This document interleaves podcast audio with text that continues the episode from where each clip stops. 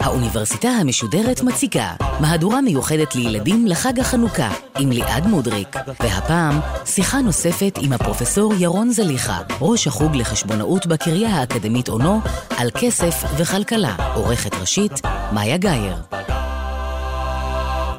ערב טוב לכם, חג חנוכה שמח. אנחנו בנר שני של חנוכה ממשיכים בסדרת התוכניות המיוחדת של האוניברסיטה המשודרת, יחד עם מגישים אורחים שהצטרפו אליי, כבר זה היום השני, לשיחה חשובה על כסף, כלכלה וכל מה שביניהם, כמו שאוהבים לומר. אז בואו קודם כל תציגו את עצמכם.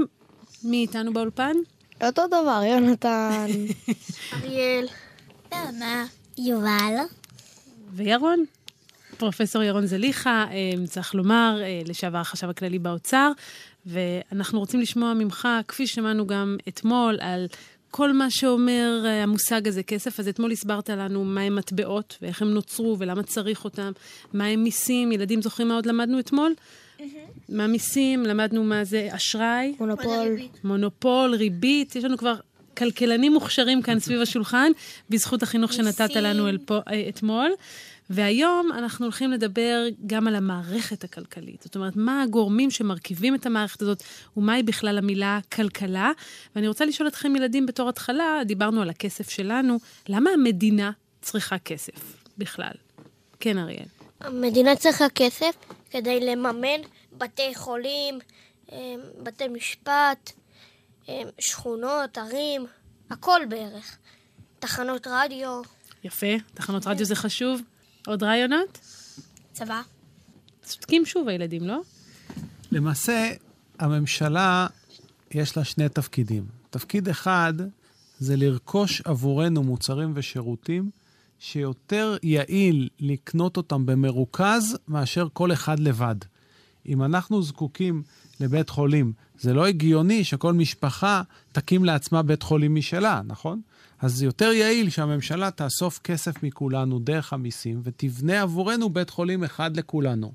הדבר השני הוא שיש אנשים מסכנים, נזקקים, שלא יכולים לדאוג לעצמם.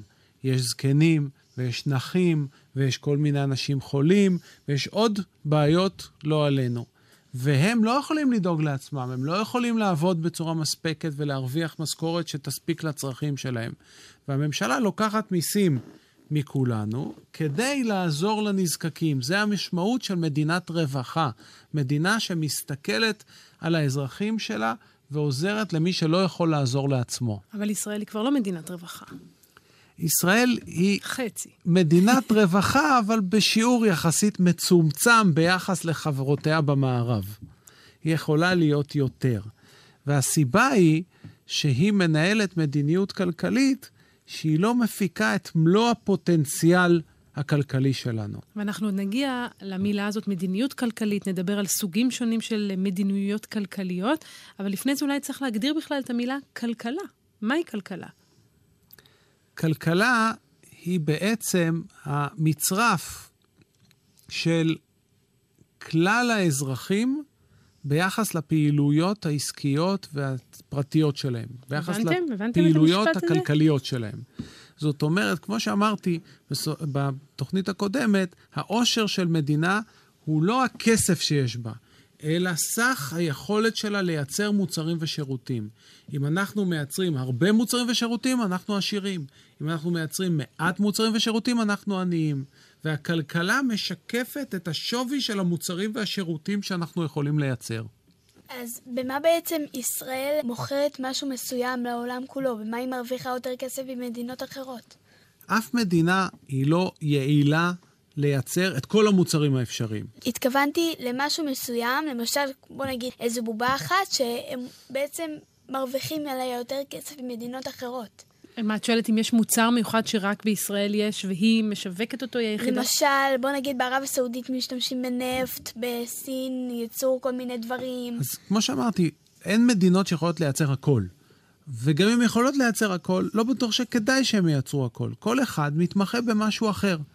ולכן יותר כדאי שהמדינות ייצרו את הדברים שהם מתמחים בהם, ימכרו אותם לעולם, יקבלו כסף, ובתמורה לכסף ירכשו מוצרים שאחרים מייצרים יותר יעיל מאיתנו. ויש דברים שאנחנו מתמחים בהם, נגיד פעם. אמרו שתפוזים אנחנו מתמחים. כן, אז היום אנחנו מתמחים במוצרים בעלי ערך מוסף גבוה, עם טכנולוגיה גבוהה, מה שנקרא הייטק. או סטארט-אפ.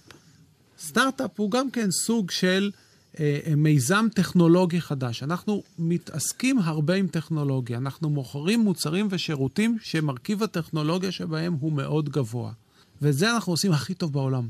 הכי טוב בעולם? הכי טוב בעולם. זה לא מיתוס? 80 אחוז, 80 אחוז מהייצוא התעשייתי שלנו הוא של מוצרים ושירותי הייטק. ו-50 אחוז מהייצוא הכולל שלנו הוא הייטק. אין מדינה כזאת בעולם. אני רוצה לקפוץ לנושא אחר, שאני שומעת הרבה מבוגרים בדרך כלל מדברים עליו. אה, מה זה בורסה, ואיך היא עובדת? אין, כבר מאתמול הם חייבים להבין מה זה בורסה. בורסה זה מקום שבו אנשים, וגם קרנות הפנסיה שדיברנו עליהן בתוכנית הקודמת, רוכשים מניות של חברות במקום לתת להם הלוואות. או יותר נכון, מקום שבו הם גם יכולים לתת להם הלוואות וגם יכולים לרכוש מניות. מה זה מניה? ומה ההבדל בין מניה לבין הלוואה? הלוואה היא כסף שאנחנו נותנים לחברה, אשר צריכה להחזיר לנו את הכסף בתוספת ריבית קבועה. נניח לצורך העניין שאנחנו מלווים מיליון שקלים לחברה שמקימה מפעל חדש, ואומרים לה שבעוד חמש שנים את תחזירי לנו מיליון ומאתיים. זאת אומרת, 200 אלף שקלים ריבית, ועוד את המיליון של הכסף המקורי שלנו. אז אנחנו יודעים שאם החברה תצליח ולא תפשוט את הרגל, היא תחזיר לנו מיליון 200. אבל מה יקרה אם החברה, לא רק שהיא לא תפשוט את הרגל, אלא שהמפעל יצליח מאוד מאוד מאוד, ובזכות המיליון שלנו, הם לא ירוויחו מיליון וחצי, ירוויחו 20 מיליון. וואו. האם לא נרגיש שבמובן מסוים אנחנו אפשרנו לו להרוויח הרבה מאוד מיליונים, ובתמורה הוא רק נתן לנו ריבית של 200 אלף? מגיע לנו יותר. אז אולי מגיע לנו יותר. אז התוצאה של הדבר הזה היא שבמקום לתת לו הלוואה, אנחנו אומרים לו, אנחנו נקנה מניות, אנחנו נהיה שותפים שלך. אנחנו נניח נממן עשירית מהמפעל. ואם אתה תרוויח 20 מיליון, אז עשירית זה 2 מיליון, אתה תחזיר לנו 2 מיליון ולא מיליון. אבל הוא יכול גם היתרון. להפסיד. אבל מה החיסרון? החיסרון שהמפעל קודם כל מחזיר את ההלוואות, ורק אחר כך משלם רווחים לבעלים שלו. ואם אין מספיק רווחים, אז יכול להיות שמי שנתן הלוואה יקבל את כספו בחזרה, אבל מי שהשקיע במניה והיה שותף לא יקבל כלום בחזרה. זאת אומרת שמניה היא בדרך כלל, לא תמיד, יותר מסוכנת, אבל עם גם סיכוי יותר גבוה. אריאל, הייתה לך שאלה? לי אמרו שבורסה זה בעצם שוק ההון, אבל בגדול יותר. בורסה זה שוק, קודם כל. בורסה זה מקום שבו באים חברות שזקוקות לכסף, או בצורת הלוואות, או בצורת השקעות במניות, ומקום שאליו באים אנשים עם כסף שמוכנים להציע את הכסף. אז מקום שבו חברות שזקוקות לכסף פוגשות אנשים שיש להם כסף ומוכנים להציע אותו. בדומה לכל שוק אחר שאנחנו מכירים. שוק הכרמל. באים אנשים שרוצים לרכוש ירקות, ולשם באים אנשים שמוכנים למכור ירקות. רק שבבורסה לא מוכרים ירקות, אלא מוכרים כסף. נעמה. דיברנו קודם על החברה שבעצם אמרת שאנחנו נותנים לה איזה מיליון שקל, ואז אנחנו בעצם אה, חלק מהמנהלים של החברה. לא מהמנהלים, מהבעלים. כאילו מהבעלים של החברה. אבל מה קורה אם בעצם החברה, כמו שאמרת, תשיג הרבה מאוד כסף, אבל אם פתאום הם, אה, שנה אחת ירד לה הממוצע של הכסף והיא תפשוט את הרגל? בואו ניתן דוגמה פחות קיצונית. אנחנו נתנו מיליון שקלים כהלוואה, ובתמורה לריבית של 200 אלף שקלים. אם החברה הרוויחה רק מיליון ומאתיים, אז היא תיתן את כל המיליון 200 למי? לנו, כמי שנתן הלוואה. אבל מה יישאר לבעלים שלה? כלום. כלום. מתי הם יתחילו להרוויח? אם היא תרוויח יותר ממיליון 200. נניח מיליון 300, מיליון 400. מכיוון שמי שנתן הלוואה קודם למי שנתן השקעה, אז הסיכון שלו יותר נמוך, אבל גם הסיכוי שלו יותר קטן, כיוון שהתשואה שהוא ירוויח היא מוגבלת בריבית. זוכרים שבתוכנית הקודמת אמרנו שאין ארוחות חינם? אם אתה רוצה סיכון יותר נמוך, אתה גם מקבל סיכוי יותר נמוך. אם הסכמת לשאת בסיכון יותר גבוה במניה, אז יש לך סיכוי לקבל יותר. אבל סיכוי זה לא ודאות. יובל. אז אמרת, מה שאני הבנתי זה שאנשים משקיעים כסף בחברות, לדוגמה בהייטק. אז יש לזה גיל מסוים שממנו אפשר, כאילו... את רוצה כבר להיכנס לא, להשקיע? לא, זו בוא. נגיד כך, אם לא למדת כלכלה והשקעות, מוטב שלא תשקיעי בעצמך. בשביל זה יש מומחים. וגם על מומחים אסור לסמוך בעיניים עצומות. בסדר? תמיד צריך לחשוב. וזו הסיבה שאנחנו מלמדים גם ילדים חינוך פיננסי, כדי שקצת יבינו וידעו לשאול את השאלות הנכונות. והבנו שכלכלה היא בעצם הצירוף של כל המוצרים והשירותים שאנחנו יכולים להציע, אבל מה משפיע על הכלכלה? מה מעצב אותה? נגיד הבורסה מעצבת את הכלכלה, הממשלה מעצבת את הכלכלה, השוק?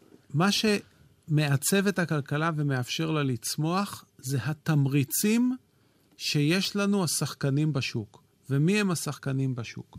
מצד אחד זה העובדים, ומהצד השני זה החברות ובעלי אמצעי הייצור. כאשר יש מספיק תמריצים לעובדים לעבוד קשה, להשכיל ולתרום יותר, לשפר את ההון האנושי שלהם, ללמוד מה שאתם עושים. למה זה נורא חשוב שאתם לומדים בבית ספר ותהיו תלמידים מצטיינים? כדי שאחר כך תהיו עובדים מצטיינים ותרוויחו שכר גבוה. וגם שתהיו חכמים כ- בלי קשר לכסף. זה גם חשוב ללמוד, ללמוד בשביל הידע. פרט שולי. כן. אז כאשר יש תמריצים לעובדים לעבוד יותר קשה, וכאשר יש לאמצעי ייצור, לבעלים ולחברות, תמריצים להשקיע יותר, אז כלל היכולת שלנו לייצר תגדל. כי מצד אחד יהיו לנו יותר אמצעי ייצור שמומנו על ידי משקיעים, ומצד שני יהיה לנו עובדים יותר חרוצים ויותר משכילים. אז הכלכלה תתחזק. ואז הכלכלה תתחזק. זה כמו כרכרה שרתומה לשני סוסים. סוס אחד זה אמצעי הייצור, ההון, מה שאנחנו קוראים, וסוס שני זה העובדים. אריאל. לסיום. נגיד אני רוצה לפתוח עסק, ואני מבקש מחבר שלי 100 שקל בהלוואה, אז נגיד אני הייתי צריך להחזיר לו 200, וואי, זו ריבית מאוד גבוהה. אה, 110. 110, ונגיד, והרווחתי נגיד פחות, 50 שקל. אז מה עושים? אז קודם כל, כל החמישים ילכו קודם כל למי שהלווה לך כסף. אבל זה אומר שהוא הפסיד. הוא הלווה 100, והוא יקבל חזרה רק 50. בנקודה הזאת אנחנו נעשה הפסקה קטנה ונשמע שיר. נראה לי שחלק מכם מכירים אותו, אז אתם יכולים אפילו לשיר ביחד אם אתם רוצים. הנה.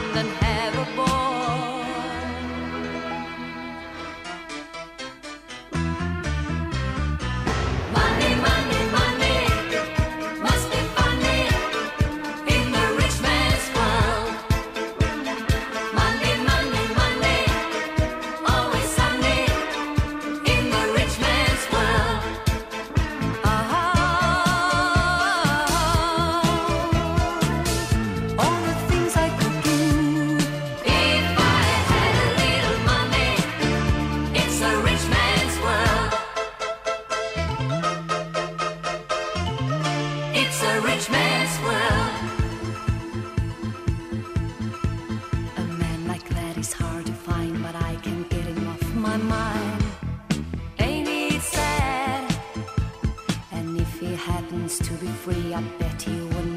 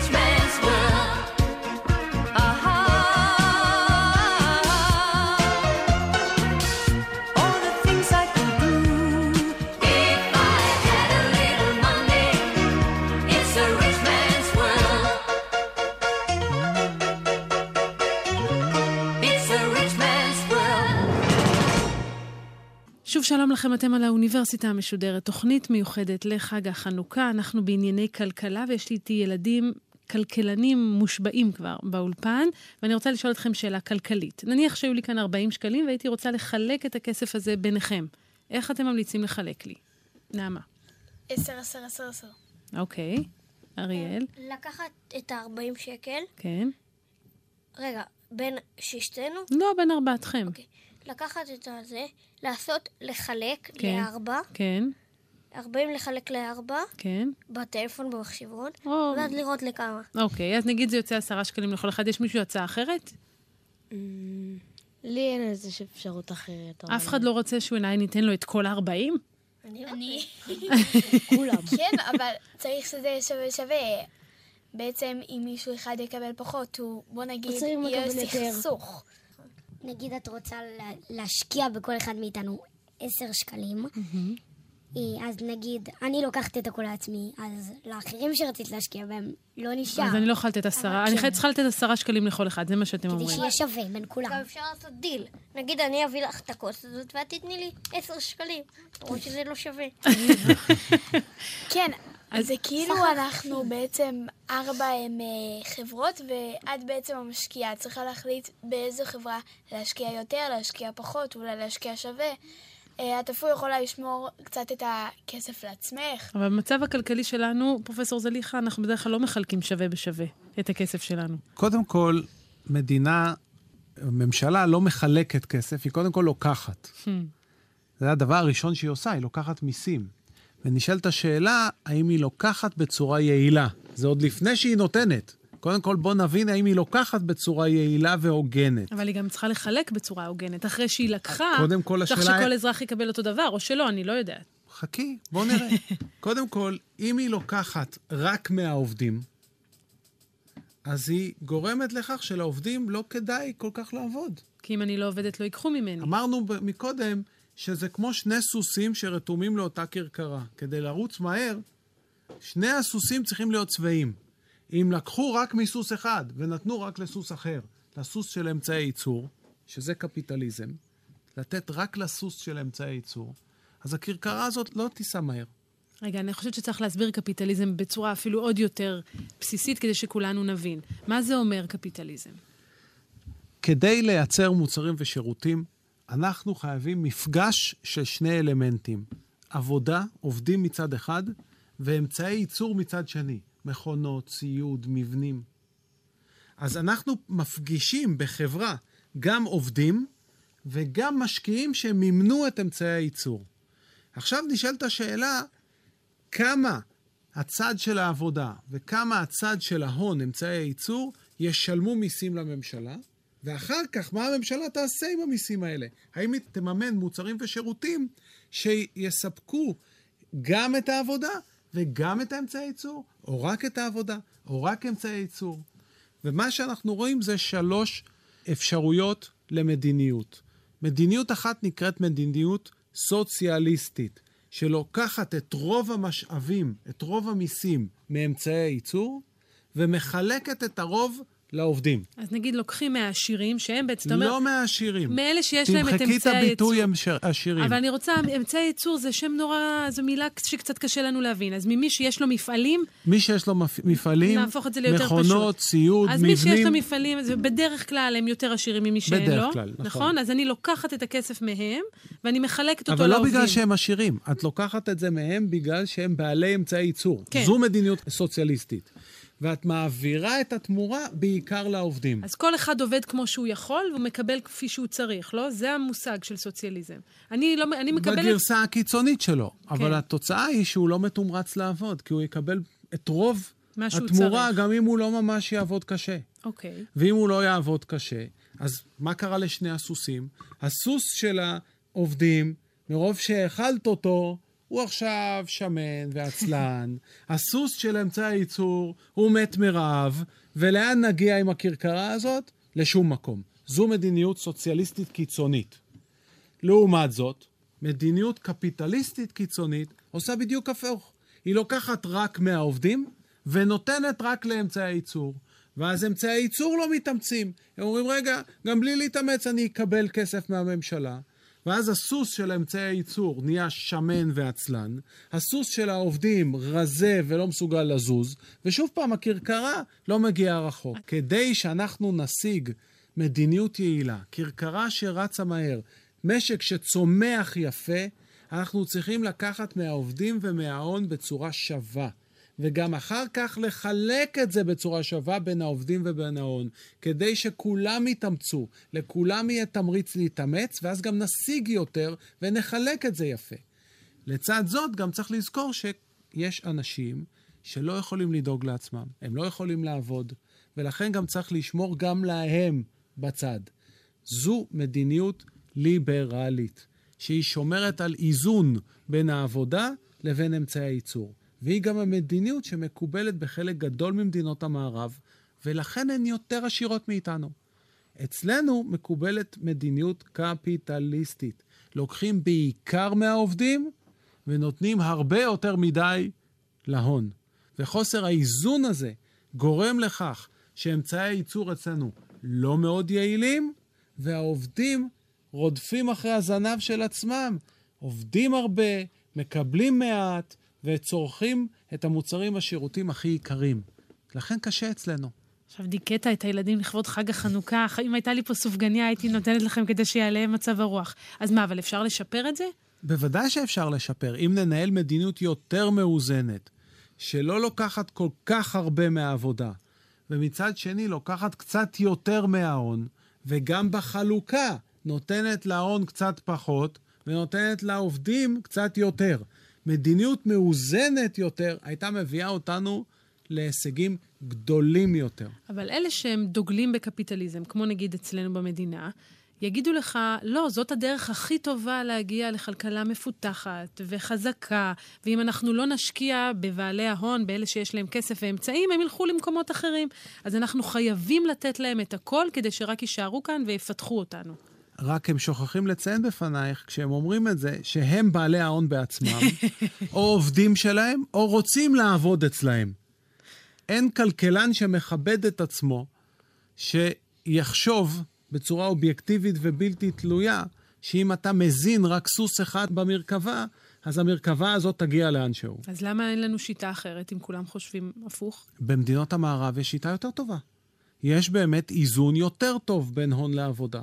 אצלנו, אנחנו מנהלים לאורך הרבה מאוד שנים מדיניות קפיטליסטית קיצונית, שמטה את המשק, מרעיבה את הסוס של העבודה ומשמינה יותר מדי את הסוס של ההון. אני רוצה לתת לכם דוגמה. יש את חברת טבע, חברה מהוללת, נכון? יודעים מה היא עושה? יודעים מה חברת תרופות, נכון. נכון, חברה ישראלית. היא מעסיקה 5,000 עובדים בישראל, בעבר העסיקה 7,000 עובדים בישראל. הממשלה נתנה לה הטבות מיסוי, מתנה, בשווי של 22 מיליארד שקל בעשר השנים האחרונות. 22 מיליארד שקל היו יכולים לאפשר למיליונים של אנשים שעובדים בחברות קטנות יותר, לשלם מיסים נמוכים יותר. ואם הם היו משלמים מיסים נמוכים יותר, כולנו היינו עשירים יותר. אבל מכיוון שלקחו מיסים יותר גבוהים מהעובדים ומעסקים קטנים שהם מבוססים בעיקר על עבודה, והעבירו את הכסף לטבע, מה יצא לנו מזה? מצד אחד הרווחנו 5,000 מקומות עבודה, אבל מצד שני הפסדנו עשרות אלפי מקומות עבודה בעסקים הקטנים הללו. חוסר האיזון של המשאבים שהממשלה מנהלת גורם לכך שלא צומחים. וצריך לומר שאתה באמת מנסה לשכנע בעמדה הזו כבר הרבה מאוד זמן, ואנחנו נראה לאן הדבר הזה יתקדם, ואני רואה שלילדים יש הרבה שאלות. אז יובל, ואז אריאל, ואז נעמה, בסדר? אמ, אתה חושב שהמ- שהמהלך שהממשלה עשתה עם העניין של טבע, זה נכון לעשות אותו? לא, זו הייתה שגיאה. ואני גם אמרתי במקור, כאשר נתנו את ההטבות הללו, שזו שגיאה, ואנחנו נפסיד את הכסף, וזה מה שקרה בסוף. זה. בדיוק מה שקרה. אריאל? אחרי הכל, למה טבע צריכים כסף? אחרי הכל זה חברה גדולה. מכיוון שכל אחד רוצה עוד כסף. זה טבעו של אדם. רוצה עוד ועוד ועוד. והתפקיד של ממשלה זה להגיד לו, עד כאן. יש עוד אנשים ועוד חברות, ולא רק לך. אבל זה קשה להגיד לחברה גדולה וחזקה, עד כאן. נעמה. אולי זה לא קשור כל כך לנושא, אבל הרבה אנשים, ולא רק אני, אלא הרבה אנשים במדינה, אומרים שבעצם המדינה שלנו היא מאוד מאוד יקרה מאשר מדינות אחרות. למשל, מוכרים משהו במדינה אחרת, ובמדינה שלנו המחירים יותר גבוהים. את צודקת במאה אחוז. המדינה שלנו, במונחים של השכר, היא המדינה הכי יקרה במערב. אנחנו בממוצע משלמים על המוצרים והשירותים שלנו לפחות 20 אחוז יותר מהמחירים שמשלמים במדינות מערביות אחרות. ולעומת זאת, השכר שלנו הוא יותר נמוך. עכשיו, ממה זה נובע?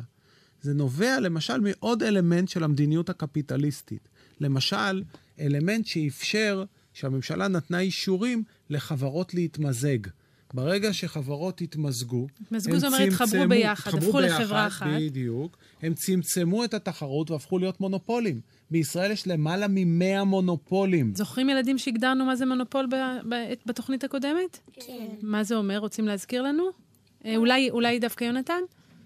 אותי לימדו שמונופול זה איזשהו אמ, איש בעל עסק לבד, שיכול, כאילו, אומר אין אף אחד שמתחרה בי, אז אין לי מה להוריד את המחירים כדי לקבל עוד מכירות. אז הוא יכול להרשות לעצמו להגביה את המחיר. יפה מאוד, יונתן, זה בדיוק העניין. עכשיו, חברות, היו מספר חברות שסיפקו את אותו מוצר, והממשלה אישרה להם להתחבר ביחד ולהפוך להיות שחקן יחיד. זה חלק מהמדיניות הקפיטליסטית. היא בעצם יצרה מצב שההון נהיה לו כוח על הצרכנים ועל העובדים.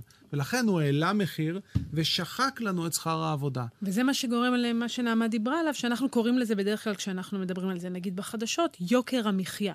בדיוק, וזה גם התפקיד של הממשלה. מצד אחד, למנוע מחברות כאלה להתחבר ולהתמזג ולצמצם את התחרות, ומצד השני, חברות שהממשלות הקודמות מיזגו או אפשרו להתמזג, לפרק אותן, להכניס חברות חדשות כדי להגדיל את התחרות. אתה אומר כל הזמן תחרות. אתם יודעים למה הוא מתכוון כשהוא אומר תחרות? כן.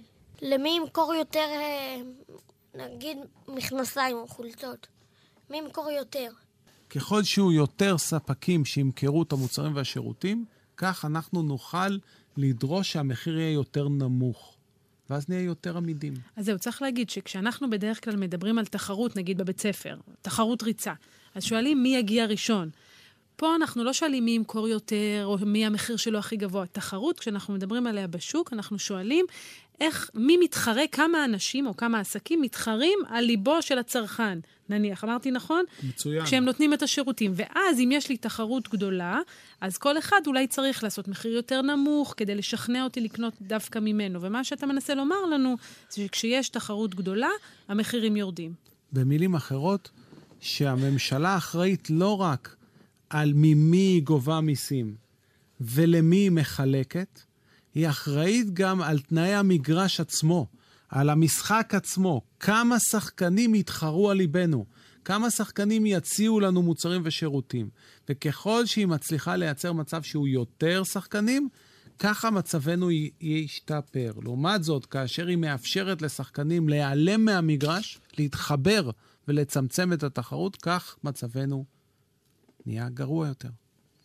אני רוצה בעצם להוסיף על המושג תחרות. זה בעצם, בוא נגיד, יש שם ארבעה חנויות בגדים, ובעצם בחנויות בגדים רוצים הם, שכמה שיותר לקוחות הם יבואו ויקנו מהם. אז איך בעצם הם אה, יגרמו ללקוחות לבוא אליהם? הם פשוט, בוא נגיד, עושים אה, כל מיני הנחות ומבצעים, וכל מיני, הם, אה, בוא נגיד, יותר מותגים ודברים יפים, שבעצם ה- הלקוח ירצה לקנות דווקא מהם. שימי לב, אמרת דבר מאוד מאוד חכם. התחרות גורמת לשני דברים חיוביים. אחד, מוריד את המחיר, כדי שניכנס אליו לחנות, ושניים, הוא כל הזמן חושב איך לשפר לנו את המוצר ואת השירות. ואם הוא כל הזמן ישפר לנו את המוצר והשירות, כולנו נוכל לייצר יותר, נכון? התחרות היא מאוד חשובה. אני חושבת שאם יש שתי חנויות שהן מוכרות את אותה חולצה בדיוק, רק שבחנות אחת היא נראית יותר מושקעת וארוזה יותר יפה, אז זה יותר מושך את העין, ויותר אנשים ירצו לקנות. אה, זה אותו מחיר, אבל את אומרת שלפעמים התחרות מושפעת לא רק מהמחיר או מהאיכות של המוצר, אלא מאיך משווקים אותו. כן. שזה גם כמובן משפיע על הכלכלה. לפני שנשמע שיר, אחד השירים האהובים עליי, האמת, אה, אני רוצה לשאול אותך, אפשר לדבר על שוויון בכלל כשמדברים על כלכלה, קפיטליזם, סוציאליזם, שוק, תחרות? אני הייתי מעדיף לדבר על איזון, איזון כוחות. לא לאפשר לאף גורם בעל כוח להשתמש בכוחו כדי לרמוס את הצד השני, אלא להתחרות כל אחד לפי שכלו וחוכמתו והיכולות שלו, ללא התחשבות בעובדה שיש למישהו יותר כוח או יותר כסף. זה יביא אותנו לרווחה. ומצד השני, גם לדאוג לאלה שלא מסוגלים להתמודד בכוחות עצמם. ואם אין לנו כסף, תמיד אפשר לפחות לשמוע את גידי גוב. הנה.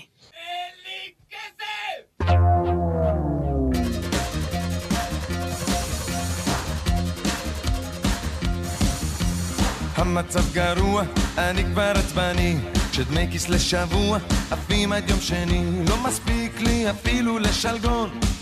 מה שבא לי כבר לא בא בחשבון החשבון דיכאון. אין לי כסף, אין לי אבא כך אומר הלוואי והיה לי יותר לי כסף, אין לי. אבא כך אומר את החודש בקושי גומר. המצב גרוע ואין לי שום פתרון. פתאום אני תקוע עם שקל אחרון. גם אני כבר מוכן לוויתורים. אך בתנאי שלפני כן ההורים ההורים רק אומרים רק אומרים. אין לי כסף אין לי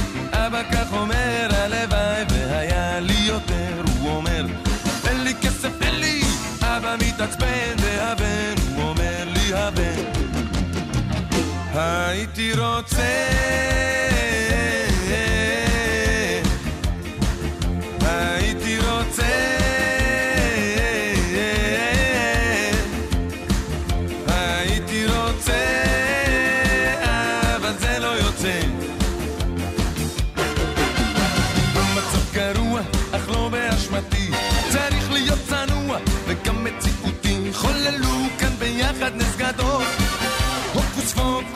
לבן כחול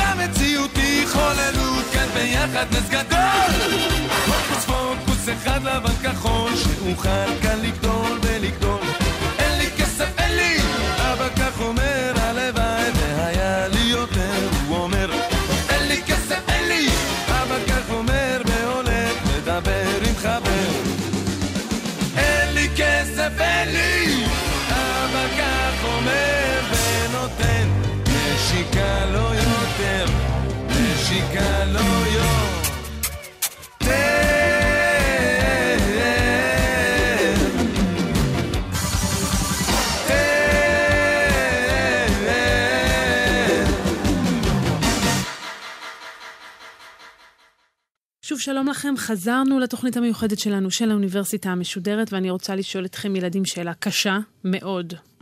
איך נהיים עשירים? יונתן? עסק מוצלח, אה, פחות סיכונים, אה, למצוא מקום שאתה מקבל פחות חובות. למשל, במקום אה, לסחור אה, דירה, לנסות ל- לבנות אותה. שלא יהיה לך, אה, למשל, הרבה הוצאות, או, או לא לקחת סיכונים של, של מניות. נעמה? אמ, לדעתי איך הופכים להיות עשירים זה בעצם שמישהו, בוא נגיד, מישהו מתחיל לפתוח מין עסק קטן של אה, לבחור בגדים כזה בשוק. לאט לאט אנשים קונים ממנו, ואז הוא חושב לעצמו, כדי שיותר יקנו ממני ואני אהפוך להיות יותר עשיר, אז בעצם אני אפתח עוד מקומות בארץ. ואז מכל הארץ קונים ממנו יותר אנשים, בגלל שזה מכל הארץ. אריאל? עוד דרך להיות עשיר, אפשר לנסות לחסוך ולא לקנות דברים מיותרים. אהבתי. יפה. רגע. אה, יש לך עוד המשך. אמ, נגיד יש לך הרבה חולצות, ואתה עכשיו אה, הולך לקניון, ואתה רואה חולצה שממש מושכת אותך, למרות שאתה לא צריך. אז למה לקנות? תחסוך, ואחרי הרבה זמן שתצליח לוותר על אה, דברים שכאלה, אולי תצליח לחסוך כסף. יפה מאוד, יובל. אני רוצה להוסיף למה שנעמה אמרה, אה, שבעצם אם אתה מתחיל למכור בשוק או למכור במקום קטן, לעשות מין סקר כזה, לשאול אנשים, אם אני אפתח מקום יותר גדול, מה דעתכם? או איפה מומלץ לפתוח, באיזה אזורים? אה, ואני גם חושבת שאיכות ונראות מאוד מושכת את העין. אז נכון, האנשים אבל קונים גם דברים בלי לשים לב שהם לא צריכים, אבל נגיד הם כן רוצים חולצה וכן צריכים חולצה, אם זה אותו מחיר, אותו דבר, אבל אחד ארוז יותר טוב ואחד יותר נראה טוב, כן, הם יקנו אותו. כן. רגע, יש מתכון אבל אה, איך להיות עשיר? יש... בוא מישהו נגיד כתב על זה ש- נוסחה? אני לא בטוח שאני יודע איך בן אדם יכול להיות עשיר, אבל אני בהחלט יודע איך מדינות נהיות עשירות. ומדינות נהיות עשירות כאשר הן מנהלות מדיניות כלכלית שיוצרת איזון בין עבודה להון לאורך זמן. וכאשר הן עושות זאת לאורך זמן, הן נהיות עשירות. כך ארצות הברית נהייתה עשירה, כך בריטניה נהייתה עשירה, כך שוודיה נהייתה עשירה. אבל דווקא ואני ארצות מקווה הברית, שגם אנחנו. אנחנו קצת חוזרים לנושא הקודם, אבל דווקא ארצות הברית היא דוגמה לקפיטליזם משוחרר רסן, לא? מצד אחד, ומצד שני, חוקי העבודה הכי מתקדמים נולדו גם בארצות הברית. כך שהשאיפה לאזן בין עבודה להון היא שאיפה שהיא ייצגה את ארצות הברית לאורך כל שנותיה. לא תמיד הם הצליחו, אבל כנראה שהם הצליחו לא רע. אבל אני כן רוצה בכל זאת להחזיר אותך לאנשים. כי יש לנו כאן ילדים, בבית גם שומעים אותנו עכשיו ילדים שאולי הם כבר חוסכים כסף. ואנחנו כן רוצים לנסות להבין מהי הת- התנהלות כלכלית נכונה. איך אני צריכה להתנהל עם הכסף שלי?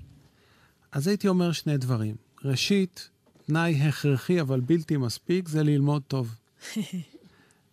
מעטים התלמידים שלא לומדים טוב ויהפכו להיות אנשים עשירים. זה לא שזה בלתי אפשרי, אבל מעטים.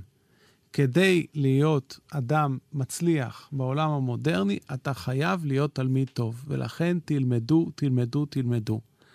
הדבר השני הוא להתנהל עד גובה הפופיק שלך.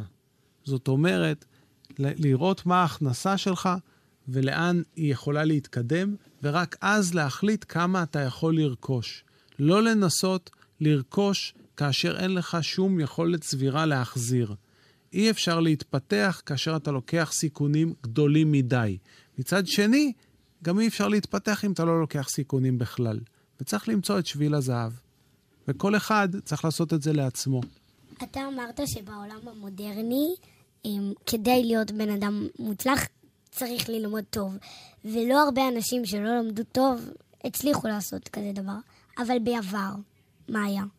היה צריך ללמוד טוב מאוד כמו שהיום כדי להצליח? בשלוש מאות השנים האחרונות, זה המתכון המרכזי להצלחה. בעבר זה היה שונה. בעבר, אם נולדת למשפחה עשירה, אז היית נהיה עשיר. אבל לשמחתנו, אנחנו חיים בתקופה המודרנית, שבה יש דמוקרטיה מערבית, ליברלית, שמאפשרת לאנשים שמתאמצים, ולאנשים שלומדים ומשכילים ולוקחים סיכונים במידה מתונה, לרובם להצליח. לא לכולם, זה לא תמיד מצליח, ולא תמיד, אבל אה, זה לפעמים הדרך הטובה ביותר. חסמים. בוא נגיד, זו הדרך הכי טובה שאנחנו מכירים. נעמה. אמ, חלק מהדברים ב- בעצם להיות עשיר זה לא רק לחסוך או לעשות איזה עסק מצליח. יש אנשים שבעצם, לא יודעת, מוצאים איזה משהו בבית שלהם שהיה פעם כמו אוסף גבולים ענק, שבעצם עכשיו הוא בעצם מאוד מאוד נדיר, או משהו כזה. או שק מטבעות זהב בחצר.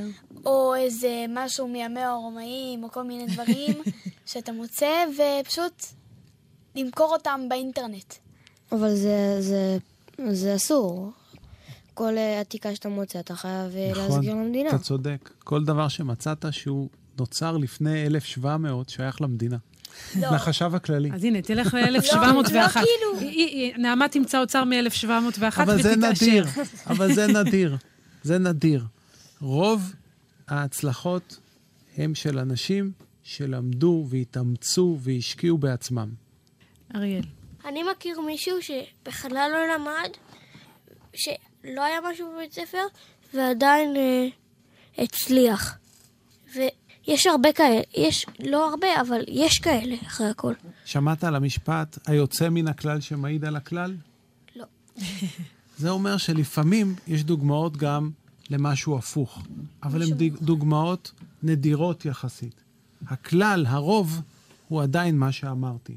הסיכוי הטוב ביותר להצליח בחיים הוא לילדים שילמדו טוב, יתאמצו ויצליחו.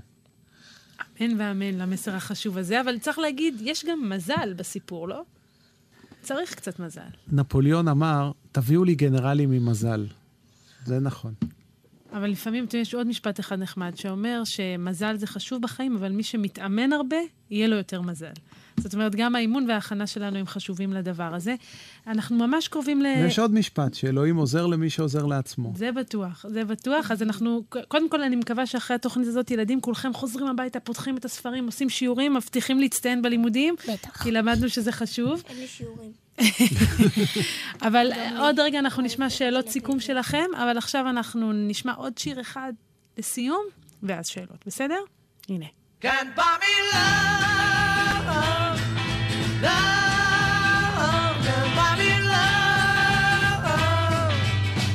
makes you a diamond ring, my friend, if I make you feel alright. I'll get you anything, my friend, if it makes you feel alright. Cause I don't care too much for money, but money can buy me love. I'll give you all I've got to give if you say you love me too. I may not have a lot to give, but what I got I'll give to you. I don't care too much for money, money can buy me love, can buy me love. Everybody tells me so, can buy me love. No, no, no, no. Say you don't need no diamond rings, and I'll be satisfied. Tell me things the money just can't buy. I don't care too much for money. Money can buy me love.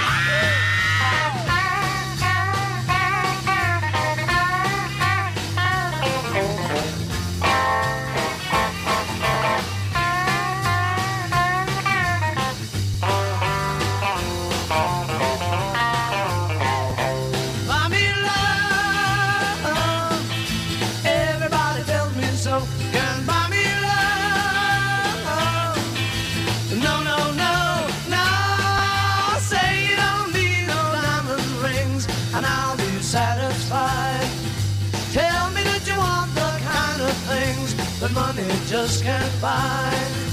I don't care too much for money. Money can buy me love. Buy me love. Love. Buy me love.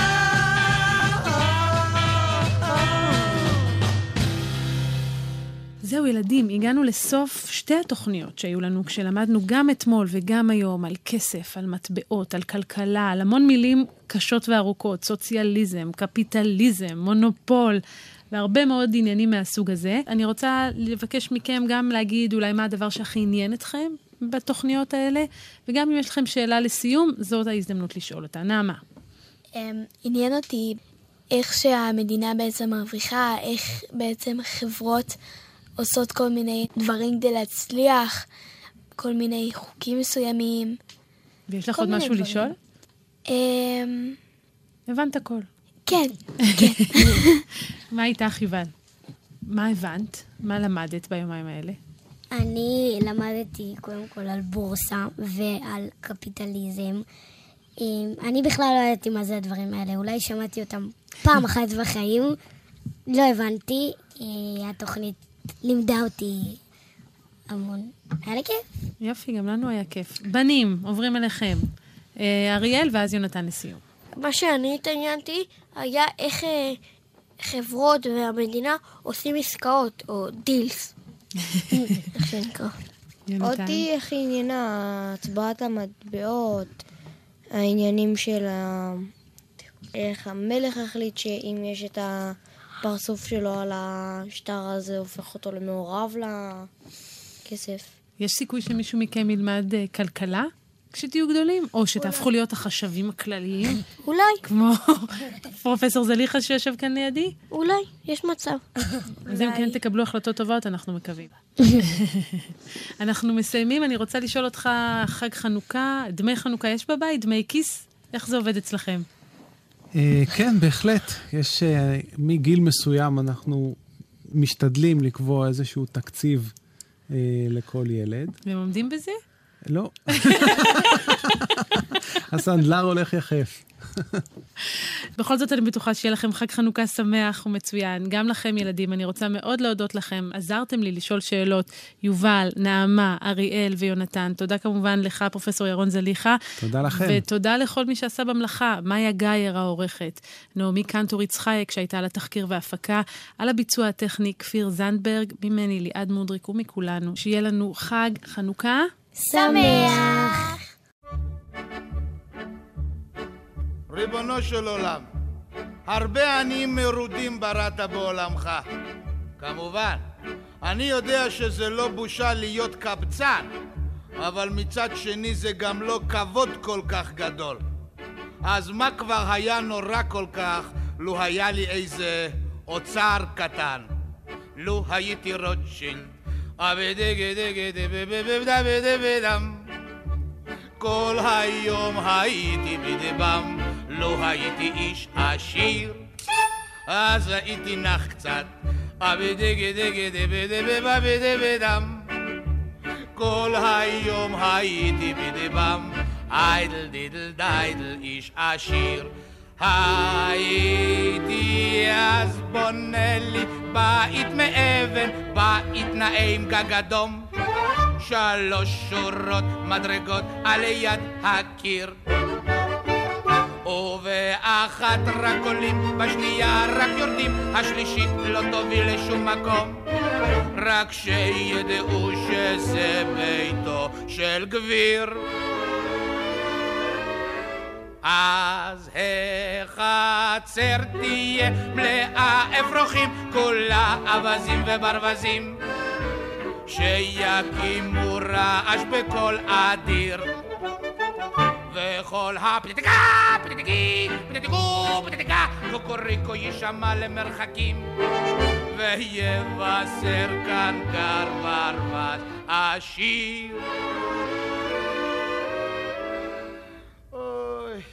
לו הייתי רוטשילד, אבדגדגדבבבבבדם.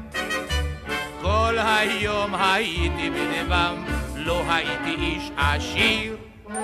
אז הייתי נח קצת, אבדגדגדבבבדם. כל היום הייתי בדבם, איידל דידל דיידל איש עשיר. וזוגתי היא גולדה שם על המרפסת עם סנטר כפול מתאים כמו אשתו של רב קלמן הפרנס והיא תפסע לה שם כגברת מפורקסת ותצרח על המשרתים. מתנפחת אוי כמו טווס. יבואו כל חכמי העיר לשאול בעצתי גם הרב אותי ישאל אז מה הדין והמנהג אם תואיל רב טוביה מה הדין רב טוביה בביצה שלא נולדה בערב חג בביבה בביבה בבה עול עולם שום איש לא יעיר לי אם טעיתי בדבריי כי הגביר צודק תמיד ודי ואז אוכל סוף סוף בבית המדרש, לשבת ללמוד כל הימים, לשבת סוף סוף על יד כותל המזרח. ולהתפלל ולהתפלפל קצת על רש"י עם כל תלמידי החכמים. וזה יהיה חלום נפלא כל כך.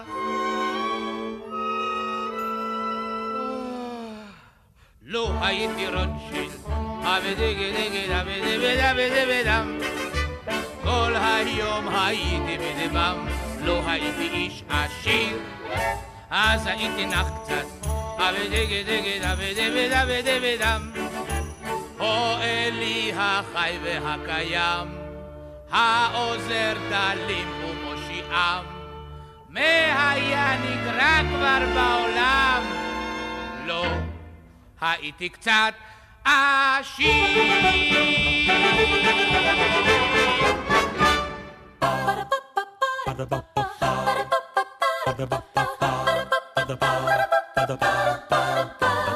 האוניברסיטה המשודרת, מהדורה מיוחדת לילדים לחג החנוכה. ליעד מודריק שוחחה עם הפרופסור ירון זליכה, ראש החוג לחשבונאות בקריה האקדמית אונו, על כסף וכלכלה.